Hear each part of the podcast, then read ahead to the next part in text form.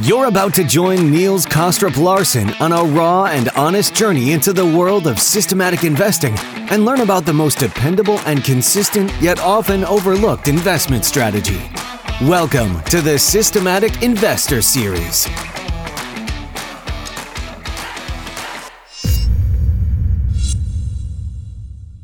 Welcome or welcome back to this week's edition of the Systematic Investor Series with Mark Rzepczynski and I, Niels Kaastrup where each week we take the pulse of the global market through the lens of a rules-based investor.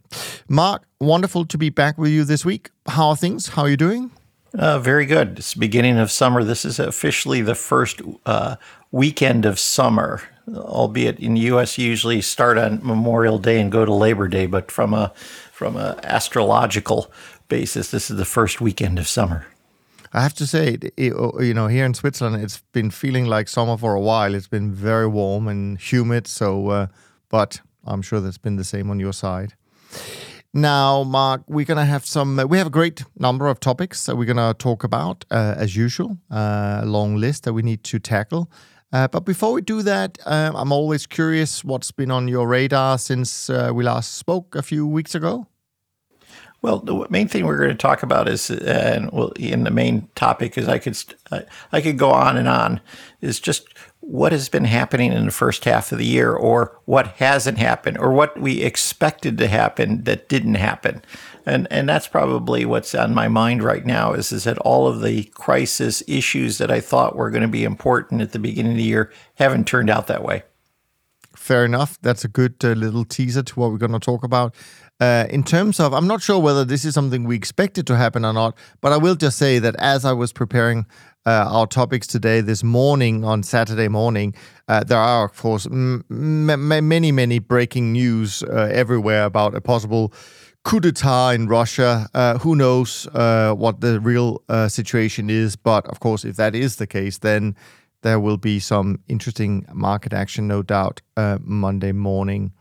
Now, despite it being a relatively quiet week in terms of news, uh, that is until this morning, of course, uh, it was a week of corrections uh, in many of the trends that we've been uh, enjoying uh, in the last uh, couple of months. In particular, we saw this week equity markets taking a breather, and that led to some give back in some of the open profits for trend following strategies. Another market that kind of saw the same pattern this week was sugar. Uh, that also saw a little bit of a, a price cut, so to speak, uh, against its long term uptrend. And elsewhere, I think it was pretty mixed, uh, the way I see it at least. You know, even within the same sector, in some cases, for example, in metals, um, I think you've had markets like uh, aluminum, nickel, zinc doing probably relatively well. And then all the other metals, probably not so well this week. And the same you could be said about fixed income uh, where I think some markets like uh, the short Sonia, what used to be the short sterling in the UK, had a pretty good week uh, for those who still have short exposure. But then other markets saw small losses as they were moving higher this week. So perhaps the only sector overall that was pretty congruent and still kind of doing what it's m- supposed to do from a trend following point of view, and that's energy where we did see some lower prices, which I think benefited trend followers, even though overall it was a down week. I'm pretty sure of that when everything is counted as a Friday night. In terms of my own trend barometer, still stuck in neutral. In fact, right now it's stuck completely in neutral at the level of 45. Um, so if people go to the website and they see the chart of the last 12 months, the trend barometer has really not um, shown lots of uh, willingness either uh, up or down, which kind of completely matches what's happened performance wise so far this year. Because when I look at that right now, I see that the BTOP 50 index, yeah, it's making 65 basis points as of Thursday. Friday was probably a down day and it's down about 1% for the year, so really going nowhere. Same with the CTA index, up 60 basis points so far. Uh, in June, uh, down 70 basis points for the month, uh, sorry, for the year. Uh, the trend index also up about 65, 64 basis points, down one and a quarter for the year. And then maybe, um, again, a little bit to my surprise, perhaps the short term traders index not really making much of this more, uh, how should I say, tr- range trading environment. Uh, it's flat for the month of June and it's still down more than 3% so far in 2023. Equities, on the other hand, still doing well in June, up 3.6% for the MSCI World, up 11.5 for the year. And the world government bonds down about 10 basis points so far in June, while the S&P 500 is up about 4% in June, up 13 and a quarter for the year, of course, as we all know, driven by only a few big tech stocks. Okay, now before we dive into the topics that you brought along, you and I exchanged uh, a little article that came up uh, during this week. Um, mainly, I, I, guess I caught it by by looking at the title. It was uh, on LinkedIn that I saw it. It was written by a guy called Sam van de Schootbrugge, uh, as far as I can tell, uh, who's linked to the Macro Hive group over at um, Bilal's uh, team. And they, he called it Are Momentum Models Profitable? Now, since we're in the trend following space, that co- captures our, our attention a little bit. Uh, and so I'm always curious what these people write about um, something that's at least related to what we do. However, you are much better than I am to kind of um, dissect it a little bit for for a few minutes um, to see what they uh, what they found out and and what some of the arguments were. So perhaps I could ask you, Mark, just to uh, tell us a little bit about this uh, article. Sure. The, the article was uh, associated with something called momentum gap. And, and and what they sort of said that if you look at the momentum gap, which we'll define in just a second, that that's a good indicator to tell you whether momentum strategies are going to be successful uh, or not. So, so let's go back it's, uh, in, in, to give a little bit of context. You know, a trend follower will always look at uh, markets as a sense of a time series. So you look at each individual market separate. You look at the past time series, and then you determine whether you want to see a, a buyer or seller. Okay. Momentum it takes a very different view. Uh, what they'll do is they'll look at uh, past returns and usually it may be nine months in the past. And then what they'll do is they'll look at uh, all of the returns in a, a set of stocks cross sectionally. So instead of a time series, we're going to look at any given time.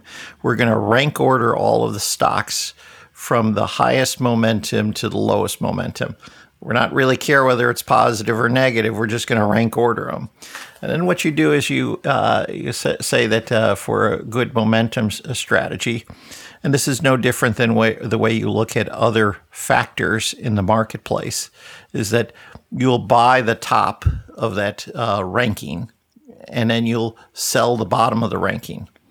If you're buying the top of the momentum ranking, then you're saying is, is that whatever uh, past returns will then continue into the future, which is, you know, traditional trend following and and then those at the bottom that what if that uh, if they were uh, negative those past negative returns will continue uh, into the future.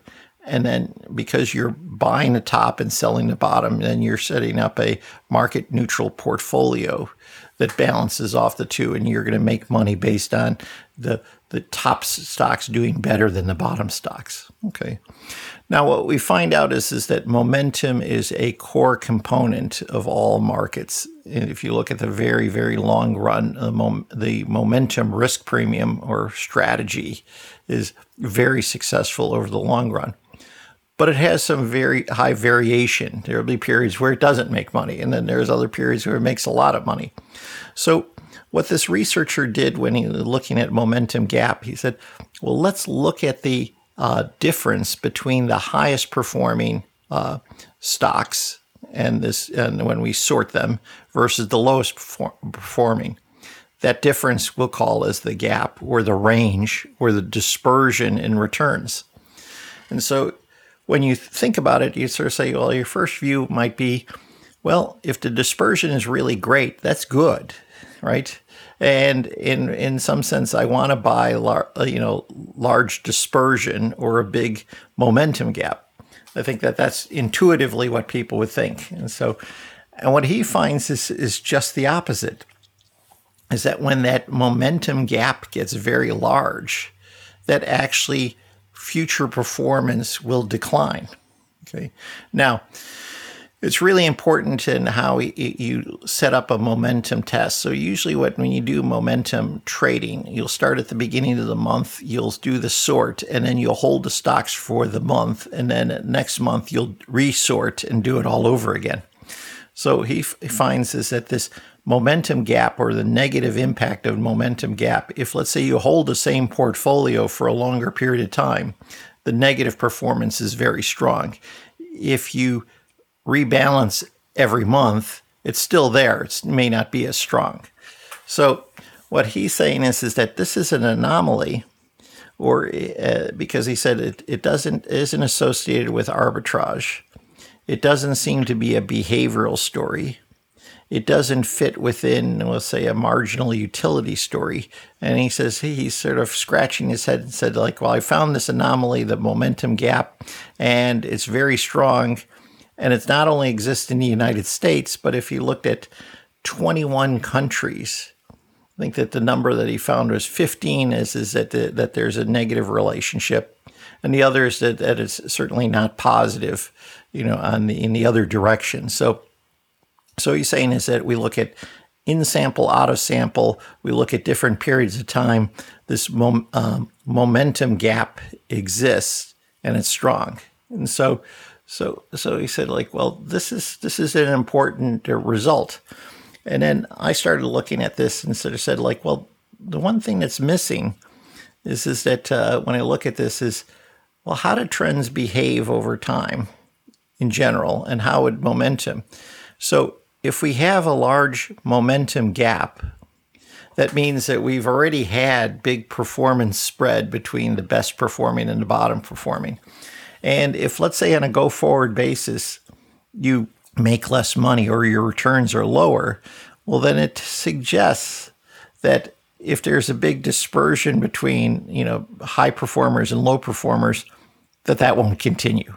That in reality is is that markets are mean reverting at some point. So, so in some senses, is that uh, this gets at to the number one issue that we see with all trend following is is is that uh, at some point, you know, it's one issue to try to get into a trade, but the real important issue is determining when to get out of a trade. And what this researcher has found is with the momentum gap is here's a good reason to get out of trades when the dispersion gets very large. So uh, now it's interesting is is, is that uh, there's uh, this actually addresses the longer term issue of trend following. This is that, and I probably say there's always two types of people.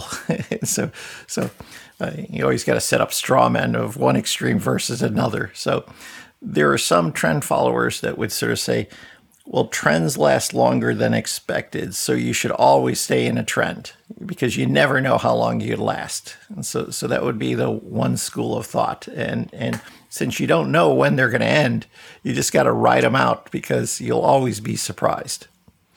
And the other school of thought would probably say is is that, well, I'm I'm sort of a trend pessimist, and a trend pessimist would sort of say, well, you know, I'm going to be a trend, but I know that at some point it's going to reverse because everything, everything in the world mean reverts.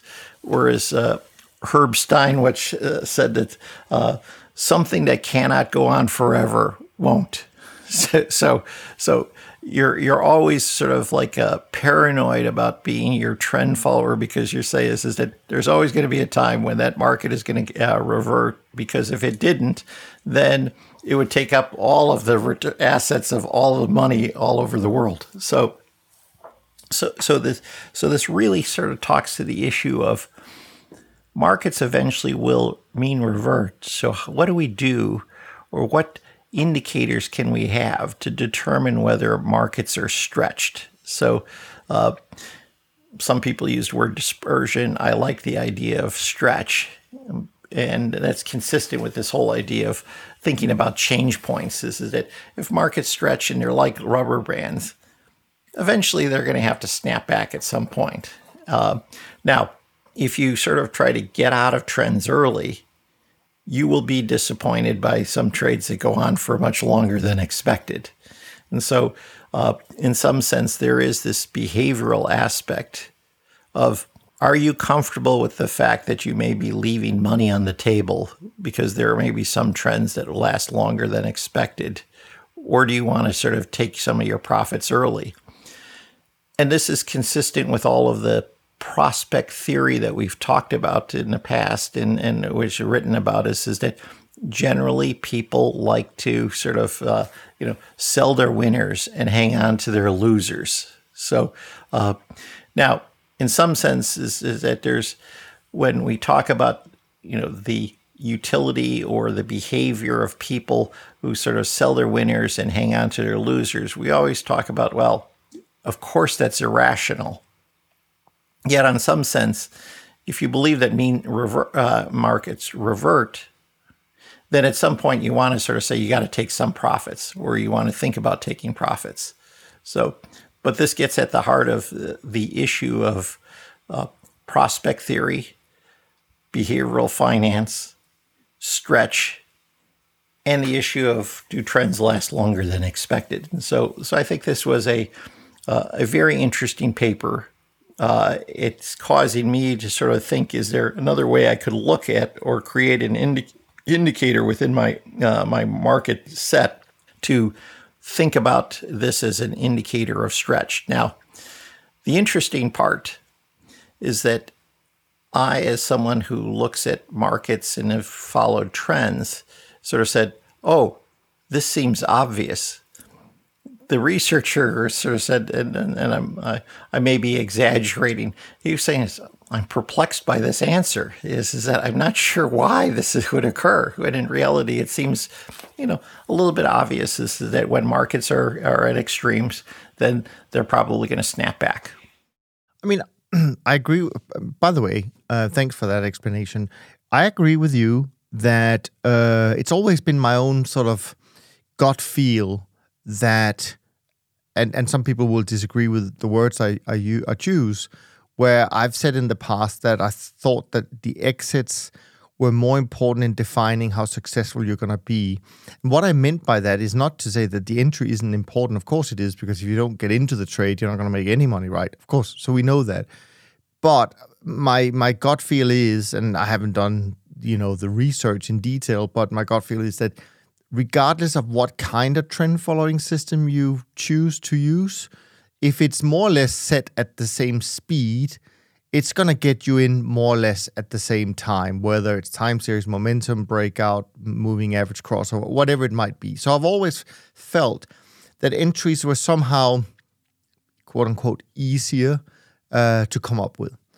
But as you say, what really defines how much of the trend you can capture is your your exit. Uh, at least that's how I see it. Now, um, I, I have come across, even in our CTA series, there are a manager or two that uses that kind of stretch concept, I believe, um, which I think most trend followers wouldn't really go along with because to some extent, that's what I would consider a profit target, you know, because it takes profit even as the market continues to move in your favor. I think when I think of exits, I think they are generally some you know market trades that are triggered by some kind of move in against against the direction of of your position. So you're not selling into a rally you are selling because it's peaked and now it's it's going down. Then it's just a question of how sensitive your your uh, exits uh, strategy is, etc., etc. But but I, it is interesting, uh, and and of course there are many ways of of doing things. These things there isn't one way. Or well, yeah.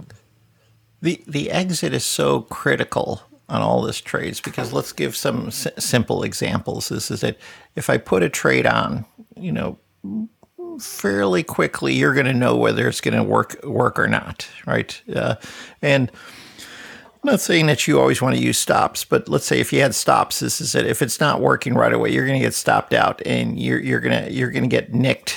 We'll sort of say you're gonna you're gonna give up some profits, but uh, but that's it, and then you go on to the next thing. Or if let's say that it it you, prices start to move above, you know, a moving average, and then it sort of reverses back. Boom, you reverse the trade. You know, you get nicked, you're out. And so, I don't want to say that's easy, but but your risk that you take is contained.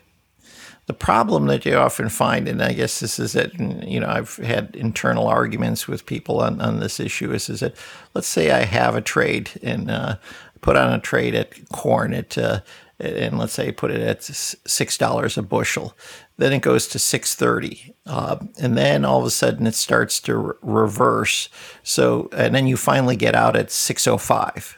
Okay, and some people would thump their chest and said, "Well, you know, I started out at six, I made six oh five, and therefore it was a very profitable trade. And so, look, I'm a, I'm a really good uh, trader." And then I, as being the uh, uh, pessimist, or and uh, now pessimists are not always gloomy, uh, uh, but but I would sort of say, well, wait a minute, if the price went up to six thirty and I got out at 605 and I started out at 6 basically is that I gave back more profits than I actually generated at the end of the trade. This is that that's a lousy trade. This is it. Like I can't believe how stupid I was that I did, I didn't get out at around six thirty. This is it. I'd be sort of kicking myself and said, you know, there's something wrong with my model because I sort of rode down uh, losses that were much greater than what I actually took as profits. Now, some would say, well, Mark, that's just the cost of doing business. You know, the you know, just get over it. Uh, I would probably sort of say that that's why the exit is so important because if somehow I could figure out how to sort of get out, not you know, I'll assume I can't get out at the uh, peak, but if I could get got out at something better than 605, I would add a much better trade. And then you sort of a- always ask yourself is is that well, let's look at the hump. The hump was at 630. If let's say I got out at 625, then the next person did the same trade, but he got out at 625 but on the other side of the hump. Are those the same trades? Were we both successful? Or was the first trade the one that got out before we reached a peak and then redeployed the capital somewhere else, was that a better trade? Or was it the same to say, I went from 625, went to 6, 630 and back to 625. And we said, oh, okay, well, that's the same trade. Now, it took up more time. It used more capital. Uh, you know, I gave back profits. So those are two different trades. And so, so when you think about exit, you'd sort of say, in a perfect world, I'd like to get out before that peak.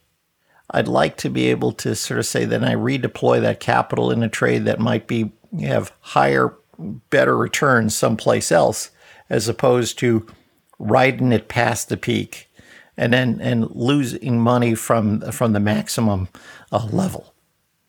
Yes, now, I don't want to get into too much of discussion because actually this is not even one of our topics. This is just the, the paper. I'm not so sure I would say that I agree with when you say well, I would rather get out before the peak because I still think that the, the strength of what we do is the fact that we don't know where the peak is going to be. So let's just let's just run with it. So I, I, I so I'm not I, I, quite in that camp. I have to say.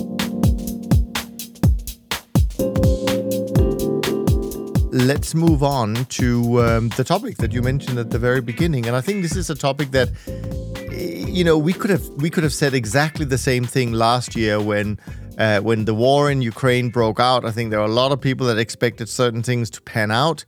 They didn't, and so when you wrote to me and said, "Well, why don't we talk about all the things that you know did not happen uh, this year?" I thought, "Yeah, why not? Let's uh, let's let's dive in." So Tell us, tell us more, Mark. Well, we will hit the uh, end of uh, the month before your next call, so this is a good time to start to do a recap. But eventually, what we're going to do is we're going to end up with something about how this applies to trading.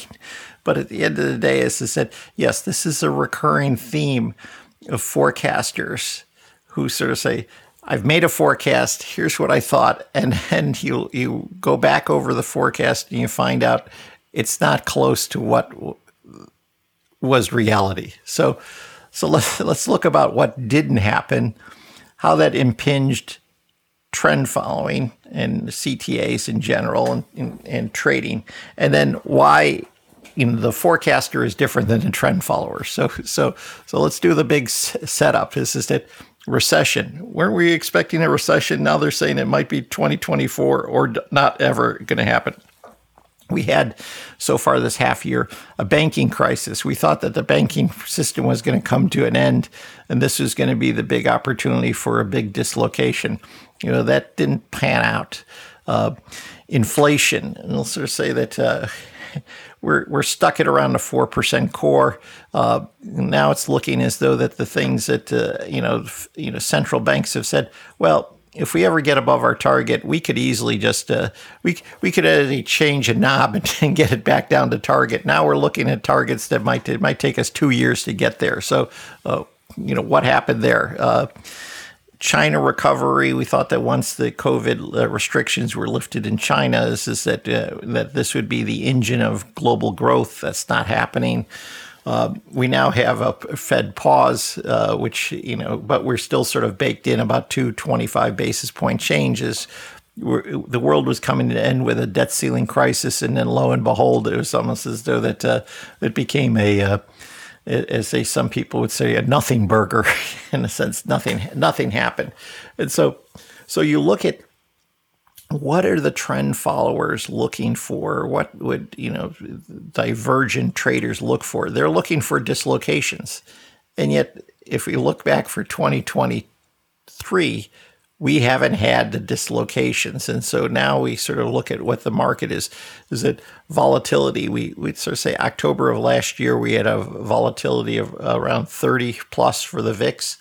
Now we're at about 13. When you think about it, is, is that, you know, a volatility of 13. Uh, now, I'm really surprised at that because everyone would have thought that even at higher uh, inflation, higher inflation would just cause more uncertainty and that would just kept volatility for stocks higher. Nope, that's not the case. We're probably at the lower end of the of the VIX range, even though it is sort of a you know highly skewed. We've got double digit returns for the stock market, albeit it's highly concentrated.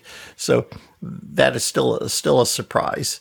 We've got the dollar is probably down 10% from the peak, but given that we've paused and given other central banks are also, you know, raising rates, that's not that surprising. But, you know, we'll say 2022 was sort of an aberration. And then you look at commodity markets, is, is that oil prices have been highly volatile, but they're somewhat range bound. And if you look at overall, as a lot of commodity markets, they're somewhat range bound.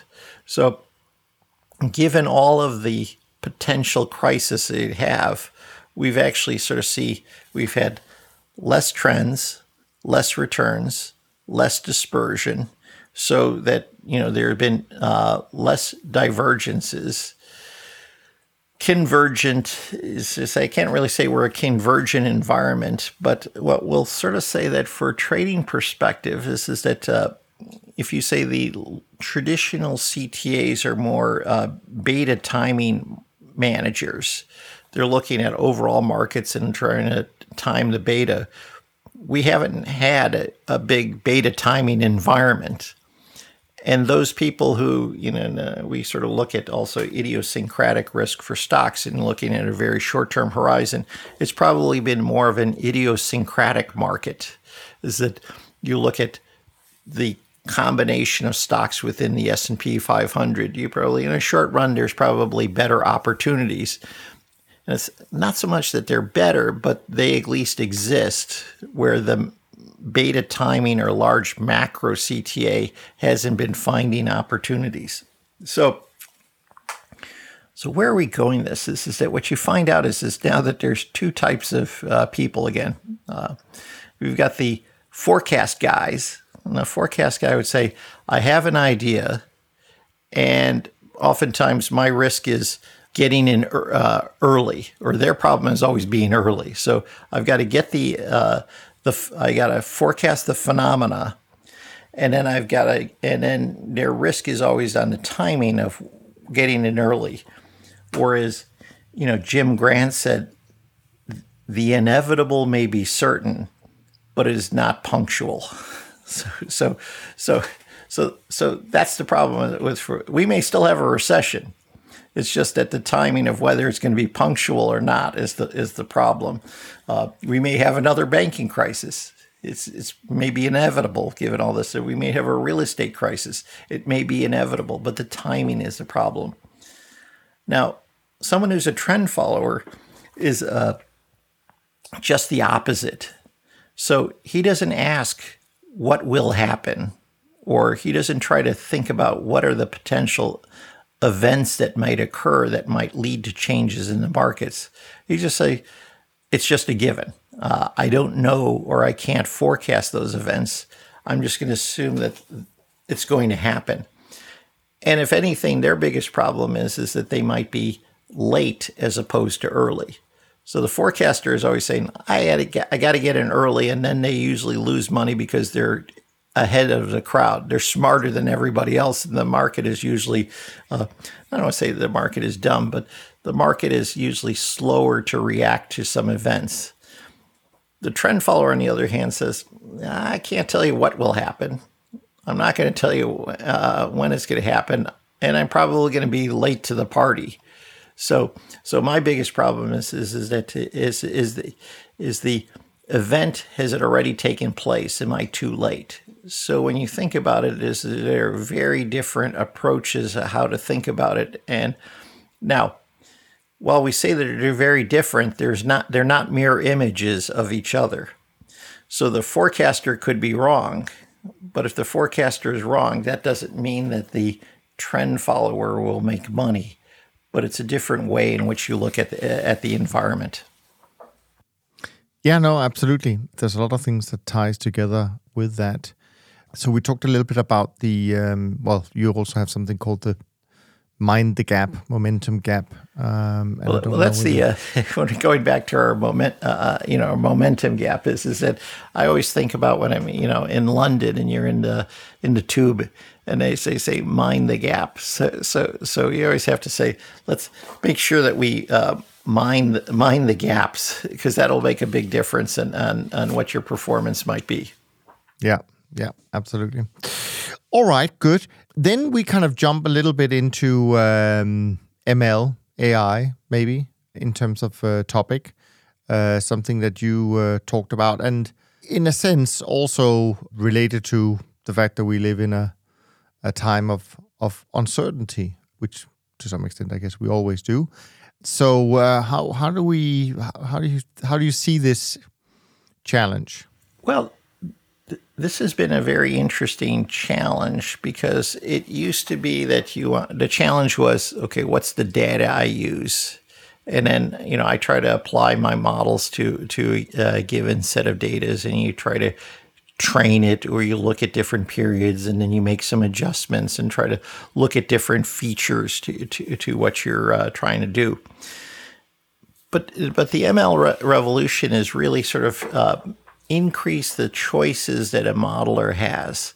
And so now it isn't a matter of say, okay, how, what rules do I use? Or what data set do I apply to? Or what's my portfolio construction? but it's also the choice of what are the tools I'm going to use to try to extract signals from. So, in a in a very simple world, we'll say in the early days, this is that uh, and this applies to any systematic model, is is that it was very digital.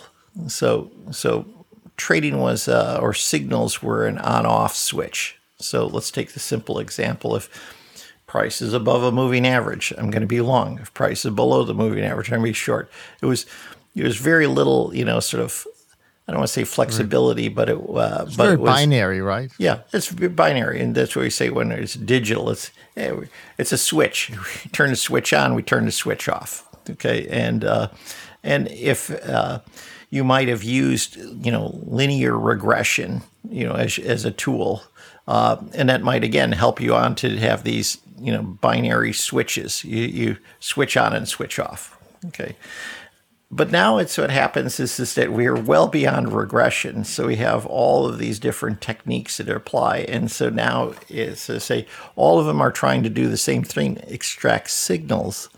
But now the value added for any systematic manager is the type of technique or what technique you have. And now your choices of techniques are much larger. Okay. So uh, it's not a matter of how you construct, uh, well, it's always a matter of how you construct a portfolio and data you use and markets you trade.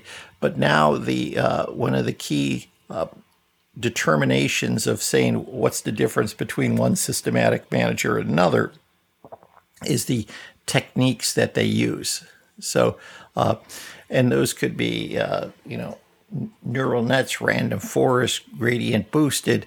So the, the list is end, endless in how you sort of look at it. Now, I think this is all an improvement, but what it does is, is it puts a whole different burden on researchers and different burden on the quantitative analyst because now it's sort of say that it used to be you had one tool or your toolbox was very limited. Now we have a much bigger toolbox, more tools.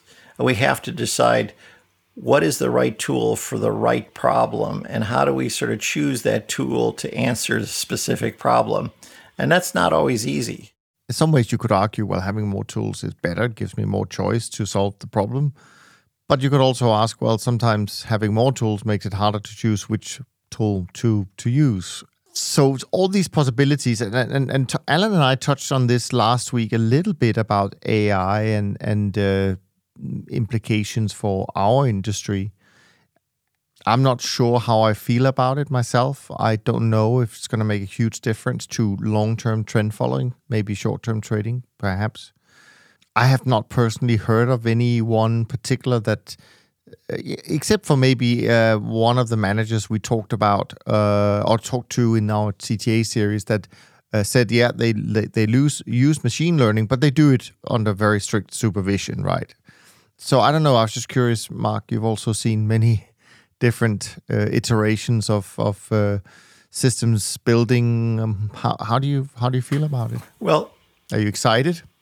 I'm I'm excited about it, but then it also sort of puts a lot of work and burden on me because now I've got to figure out what all these tools are. So every time a new tool comes out or a new uh, you know process you have, you know, say, and someone says, "Well, this is." Uh, uh, this new process is is is great and what usually what you'll do is you'll read a paper or there'll be someone who writes about it and they'll say i took this data set i ran this uh, with this new tool and look i've got these good results. And so now right away your answer is okay i better f- figure out what this tool is. So now you got to spend the energy to say what is the tool? Then you have to uh, unpack and say well if I use this tool, am I going to get a better answer than if I use a simpler tool? Is this marginally improvement? And what is the marginal improvement that I'm actually getting? And does it lead to more trading or not? And, and so, which means it could cost more. And, and my general view has always been is, is, is that uh, we use the tools we want like we use a car. It's a mode of transportation to get from point A to point B. This is, is it. And if I have a more sophisticated tool or car, well, there's more likelihood that something might break. And if something might break, then there's a potential point point of uh, failure. So, uh, so the example is, is that remember the old uh, Volkswagen Bug where you had the engine in the back. Is, is that you know, if something went wrong, you could put you get a little stool, you open up the back of the car, you probably could figure it out yourself if you're mechanically inclined to degree. So now I could have a Ferrari, and and uh, but there's no way that if let's say something breaks, that I'm going to be able, that I'm on the side of the road, I'm going to have to call for a tow truck and I probably going to have a, a, a different response. So, and we'll sort of say we've had this problem in, in our firm, and it's not a problem. We use machine learning. Uh, we think that it adds value, especially if we're looking at uh, uh, a lot of features in a very broad stock index. So if I'm trying to look at trying to tease out fundamental data, macro data, and technical data, and I'm looking at, let's say, the Russell uh, 1000 or the S&P 500 and I want to look at 500 stocks and I want to look over a long period of time using machine learning could be very very helpful okay on the macro side, for I'm looking at you know intermediate to longer term type of trades, then there might be only marginal improvement, and there may not be as much improvement. So, so it's also a matter of using the right technique at the right time. So we did have to an interesting issue is that we used some of the more complex features. So we were using some uh, analysis within, we were using some random forests. And uh, then at the end of the day, we came back and said, well, let's look at actually more simpler techniques, and those would actually be better. And so, uh, so I think that all these new techniques, what are they trying to do? Is this is that uh, they're trying to tease out non-linearities inside markets because markets are non-linear. And this is, that uh, if we wanted to be more simplistic, is that there's there's always going to be breakouts in markets that they're going to be in a range and all of a sudden they break out. That's a nonlinear system, right? So so if you try to use linear regression in a nonlinear system, you're going to have a problem. And so using these new techniques it tries to try to get at the nonlinearity. And the other thing it tries to do is, is, is that is to try to make some of the decision making you do from trading to move it from a digital signal to an analog deci- uh, decision. So when we talked about it initially is that the digital decision is binaries, yes or no. So an analog would sort of say like, well, it's more of a continuing, uh, continual process. So in that site, we want to think of in terms of probabilities. So, and if you think about this also within change points, the probabilities make a lot of sense. So when I look at price above a moving average, we want to sort of say, what's the probability that that will continue? And it may be that as that price above moving average gets to a certain extreme, that then the probability that the next step will be higher may actually be lower. So, from an analog perspective, I say the probabilities that this trade will continue to be positive is lower. So, therefore, I might take uh, take it off at this time. In a digital world, if you sort of say, well, if longest price is above the moving average, I just have to hold in an analog world, you could sort of think in terms more of probabilities, and you could then then be able to sort of sort of say get more nuanced in how you trade, and and that might be helpful from machine learning perspective. I mean, it certainly will be very interesting to follow this evolution that we're going through right now, and certainly is happening quite fast. I take a lot of comfort in the fact that trend following as a strategy has been around so long that we've seen many of these quote unquote revolutions you know the introduction of the internet uh, and and the whole tech revolution and so on and so forth and and and I think it's the underlying methodology that that I firmly believe in and the robustness of the approach and the fact that it's based on human behavior. Whether or not we can improve using AI I don't know. Time will tell. So uh, it'll be exciting uh, without a doubt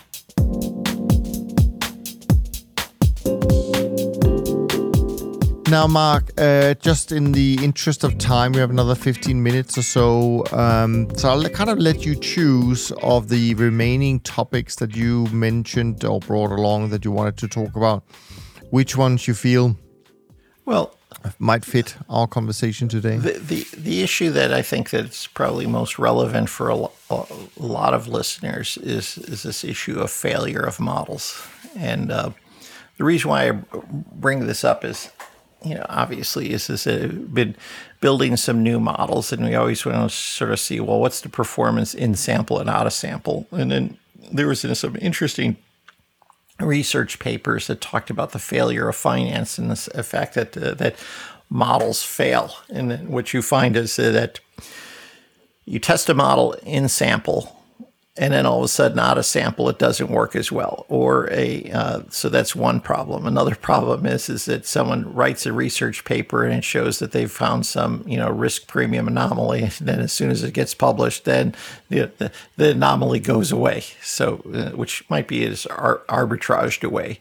But what you find out is is that what you find in the lab doesn't match what happens in reality. And so so an interesting uh, st- study uh, where a group of researchers they looked at uh, all of these a lot of these risk premium models and then they said let's all train the models and then let's look at what happens out of sample and find out how much you know decline in Sharpe ratio occurs. And and the rule of thumb is probably about 30 to 40 percent you know degradation out, out of sample. And i probably would sort of say when i was on the uh, investment side you know, and someone showed me a new model, is is that the rule of thumb would might be say like, well, let's discount some back testing by, you know, fifty percent. And so that may not be a right number, but you know, it's sort of like a rule of thumb that a lot of people have used. And so so so I think that overall is is to say that the number one challenge for researchers is trying to figure out how to make sure that we minimize, you know, uh, model failure so that we could sort of say that the difference between in sample versus out of sample performance is actually matches up as closely as possible. It's especially the case if you're a new manager. And so I've probably been spending a lot of time to think about uh, uh, two areas. One is uh, market frictions, which we'll define in just a second. And then one of my favorite terms that you know that I've used before, so is Ooh. is VUCA. VUCA so, yes, it's back. Uh, VUCA is back. So, but but I love it because it's it's used as a framework. But but the first is market frictions. Is is that when you build a model, is is that did you account properly for transactions costs? Okay, so uh, models perform uh, really good in sample, but did you also include all the transactions costs or liquidity costs? And so, so if I if I want to know whether a model is going to fail or how much of a discount I should give, this is it. I go right to the transaction cost or liquidity. So, can I be able to trade these things? Can I be able to good uh, transaction cost assumptions? And that's why is that if you're a modeler, is, is that you should if you start trading, you want to look at your model and run it parallel against actual trading and then sort of say, okay, how much slippage between theory and, and actuality occurs? And if that slippage is too great, uh, then what am I missing from my model so I could sort of you know close that gap? It's well known, and it's uh, it's it's probably everybody knows this is the case but I think for anybody who's probably listening, this is that this transaction liquidity issue or the frictions issue is something that you got to constantly look at. And then because you know, if you don't, then then you're going to be surprised. And so the other is is, is that when I look at the VUCA issue is is that you look at uh, well, let's look at this in the terms of model building. This is that one is this is that when you think of uh, you know volatility, okay, uh, did you train it in one period, and has there been a, re- a, regime change? Okay, so so you have to ask yourself is, is that if you train in low volatility and we have high volatility, you're going to have a problem. So you know so how does so you want to make sure your training set includes enough phenomena so that then you're you're, uh, you're going to be able to handle different regimes. Then you want to sort of say uh, you, you, you sort of say in terms of complexity, you say well let's look at overfitting. So you want to try to keep models as simple as possible. So so you're constantly looking at uh, complexity may be good, but then as you add more and more complexity, you might be sort of maximizing your returns for a given trading period. So then you want to look at uh, uh, the training in, in different periods to just sort of say, do I have a long enough period or sample size for anything I do? And I know we were discussing a little bit, we, this is probably a longer term uh, topic, but you know, if you have a longer term trend following model, you're going to need a longer trend period because you're just going to have less trades. This is it. If I have a very uh, short term uh, model, well, then I'm probably going to have a lot more trades for any sample period. Of course, then you have the other problem is is that I have more trades for the sample period, but then did I uh, is it regime specific? So so you have a trade off is is is that uh, I'll get more regimes for my longer term horizon, and that's what you want to have. But at the same time, is is that if you have a longer term system, you're going to have less trades. So so your sample is going to be uh, is is has to be all the longer. And then finally is you know parameter uncertainty. Is this is it? You know how do you deal with the fact that you know you chose a set of parameters for your model and then as you move forward you don't know whether that's the actual you know best set of parameters and, and so there's ambiguity about whether what you picked is the right uh, right number so i probably would sort of say that uh, the failure of models problem is the biggest challenge for any quantitative analyst more so than when you're sort of saying okay did i uh, did I pick the right entry or exit? Is is it so? Let's say we have two models, and one has a Sharpe ratio in sample of two during the training period. I look outside sample, and then it has a performance of a Sharpe of one. Okay. I have a second model that might sort of have a Sharpe ratio of around, you know, one and a quarter, 110, and then out of sample, it's it's around one, you know, slightly under. Okay. Which one would you prefer? So one person might say, say, well, I always want to choose the high Sharpe ratio, and we'll just sort of say that the uh, out of sample return is just bad luck. Okay.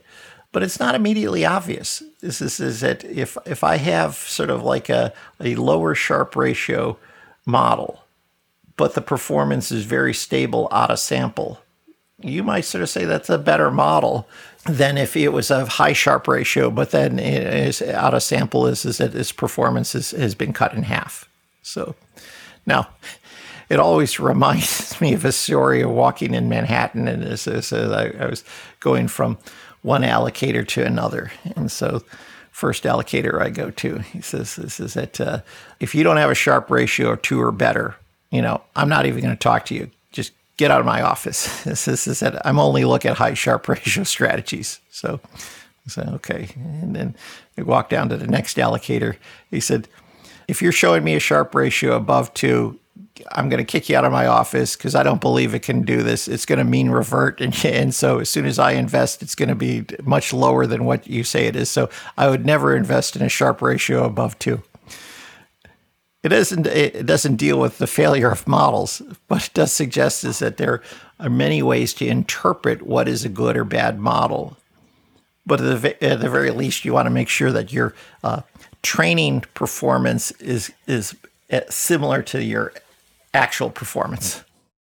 Yeah, no, I mean this is so critical, and it's probably one of the hardest things we do, um, and also identifying uh, when perhaps a model is not doing what it's supposed to do. Uh, so I have a, a, lot of respect for those people working in research and dealing with these type of uh, challenges. I actually also have a lot of sympathy for allocators having to uh, make an outside call, essentially, because there are certain things we as managers can't share uh, on on these things, and then going through drawdowns and having to decide whether this is just part of the path or whether it's something um, more, you know, um, a sign of something not working, uh, especially when you're outside, uh, must be incredibly difficult. And I think that's where the that's where communication from managers uh, are, are, super super important. And and and frankly, I mean, it's all. I mean, it, it really is. It, it really comes down to something quite basic to some extent, and that is we as managers sometimes really need to hold our investors' hand through periods where we are pretty convinced that this is part of part and parcel of how the strategy operates. And of course, sometimes these things happen. I wouldn't say at times where other managers are not necessarily going through a difficult time because there is a, obviously a certain level of correlation. But sometimes we will look different. I mean, one of the questions we always get from uh, potential investors is, you know, how are you different? And of course, we don't know exactly what other people are doing, so we have to explain how we think we're different. And then people might make a choice based on, oh yeah, I like something like this because it's different. But then when you are different during a time, uh, and maybe you're underperforming and other managers are performing really well, then people suddenly don't really like that difference, even though it's the difference that originally attracted them to your strategy. And we're dealing with human beings, right? Where things are not static uh, in terms of how we view things. This, yeah. So it, it, this is fascinating stuff, right. and, and, it also applies to ex- existing managers. So, you know, I'm talking about the problem for, you know, you have a model and you're sort of showing a model, and then it's is in sample versus out of sample training versus uh, actual performance. So, and and I'm sure you know you've see, seen this is that you know you could be a, a long term manager and yet you'll have periods where you're going to be doing well and then there's going to be periods that you're not going to do as well. And and then you know you're you, if you're an investor you constantly have to ask is the future performance going to be like they may if maybe they are going through a drawdown or have poor performance in the last couple of years is that do i expect that the last couple of years is going to be representative of the next few years or if I look at the longer term track record, they might have a much higher Sharpe ratio and say, well, yes, this is a little bit of an anomaly, and I'm going to go on the long term record. So, uh, so this is not just between training and out of sample. This is for anything we, we do. And I think there is also, you can't discount the fact that uh, there's such a thing as uh, good luck and bad luck. So if I run a simulation, and I, or I bootstrap is is that I'm taking one path. And so so I could have the same model, but I could have alternative realities of different paths of return. And you know, I assure you that when I look at those different paths, I always pick the good path, but but uh, we don't know that that is actually going to occur. And there's a there's a there's almost a cloud of where your performance might end up, and there is good and bad luck with yeah. with with models. Yeah, no, absolutely, absolutely. Now we're coming up to the hour uh, level. Anything you wanted to round off with? Any particular uh, of the last uh, few points that you think we definitely need to just uh, touch on before we wrap up? Uh, Mark? Well, you know, I think that uh, as we, we sort of look at this half year mark and we go into the New Year's, this is that and this is consistent of sort of my idea of macro awareness. And it doesn't mean that I'm a forecaster, but I sort of say you want to be environmentally aware. Is this is that we've had surprisingly low macro uncertainty that has led to low market volatility. But if you look at the second half of the year, if I was, uh, you know, if you sort of bet on the distribution of the VIX you bet on the uh, distribution of what is the macro uncertainty. I used to say is that the expectation is this is that uh, the second half of the year is not going to be like the first half, but my my my, my bet would be is that we're probably going to have more volatility.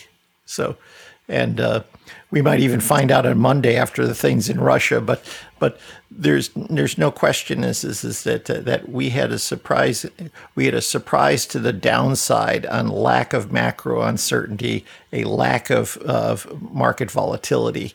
Is, is that so surprise the downside? Not that we're mean reverting, guys. Well, we sort of, but it's more likely that we're you know we're going to be on the upside and we're going to have more dispersion and, and uh, volatility in the second half of the year. Yeah, no, I think this is actually one of the things that I find fascinating at the moment, and that is when you look at the geopolitical, you know, perspective of what's going on in the world, and if you uh, also look at the kind of the macroeconomics, how how you know what's going on and the massive changes we've had in interest rates, the massive changes we've had in inflation, it really is kind of surprising. And then you look at a VIX that during the week. I don't know if it closed below 13 or it was certainly during the week below 13. And you think, wow, that is a low level of uncertainty priced into uh, those markets. It is surprising. And I think this is, again, why I think uh, what we do in in our world is is is, is pretty um, is pretty robust because often when people make these calls about oh yeah we're gonna have this and this environment over the next six months and and and often it just doesn't pan out and i think even i've been surprised uh, how complacent some of these markets uh, are behaving, uh, given all the uncertainty that that I think we have beneath somewhere beneath the surface. So it's interesting that uh, everyone will agree that the stock market is a predictive market. So, so it's forward looking. Okay. But because you're forward looking doesn't mean that you get your, your forward looking forecast correct. So, and the thing that always sticks in my mind there is a very interesting study by Niall Ferguson, the uh, the historian. So he looked at the stock market you know, prior to the beginning of World War One, and this is so after the uh, shooting, after uh, you know armies started to mobilize, but there really weren't hostilities. So he said, like, well, let's look at the volatility of stock market. Let's look at what's happening in the stock market. Did the stock market predict, you know, these geopolitical unrest? And the answer was no. That it was really surprised by World War One. That doesn't mean it'll apply in everything, but but here's that there can be large events that occur and markets could still be complacent even though they're predictive and and forward looking and so that's the thing that always should scare you. Yeah. All right. Well we don't want to scare anyone really mark uh, today today. But i appreciate all of these uh, common thoughts insights.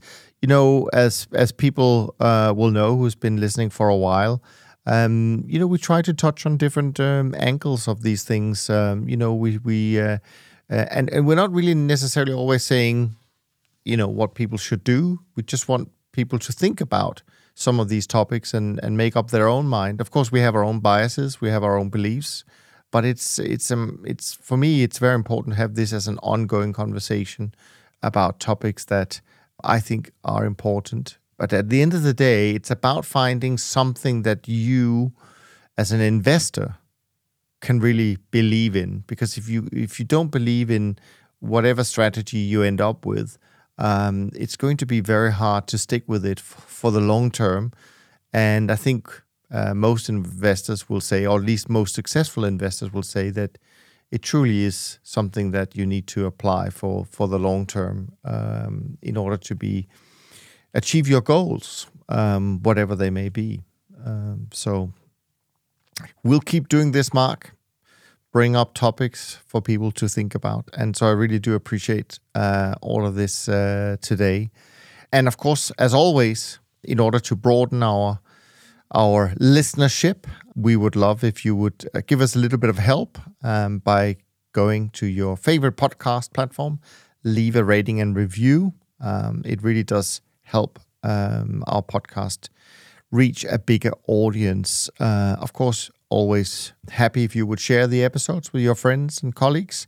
Um, next week, uh, we're going back to the world of, speaking of complacency, we're going back to the world of volatility because Jim will be back on the um, Systematic Investor series. So we'll see what his thoughts are. Uh, he had some strong opinions uh, last time he was on about what the markets were going to do, and actually was pretty right that it, they may surprise to the upside before, and it was before the markets were going to have some weakness in them. Let's see uh, where he is on his thoughts on that. And if you have a question for Jim, you can email it to info at toptradersunplugged.com. I'll do my best to bring it uh, in front of him uh, next weekend. Actually, you should send it before we, because I think we're recording on a Friday. Anyways, um, you can, of course, also go and check out all the blog posts we're posting uh, on a weekly basis, bi weekly basis, actually. There's a new monthly trend following update um, that Rich and I put out uh, this week. So, hopefully, lots of things for you to do this weekend. From Mark and me, thanks ever so much for uh, listening. We look forward to being back with you next week. And until next time, as usual, I hope you will take care of yourself and take care of each other. Thanks for listening to the Systematic Investor podcast series. If you enjoy this series, go on over to iTunes and leave an honest rating and review. And be sure to listen to all the other episodes from Top Traders Unplugged. If you have questions about systematic investing, send us an email with the word question in the subject line to info at toptradersunplugged.com and we'll try to get it on the show. And remember, all the discussion that we have about investment performance is about the past, and past performance does not guarantee or even infer anything about future performance. Also, understand that there's a significant risk of financial loss with all investment strategies, and you need to request and understand the specific risks from the investment manager about their products before you make investment decisions. Thanks for spending some of your valuable time with us, and we'll see you on the next episode of The Systematic Investor.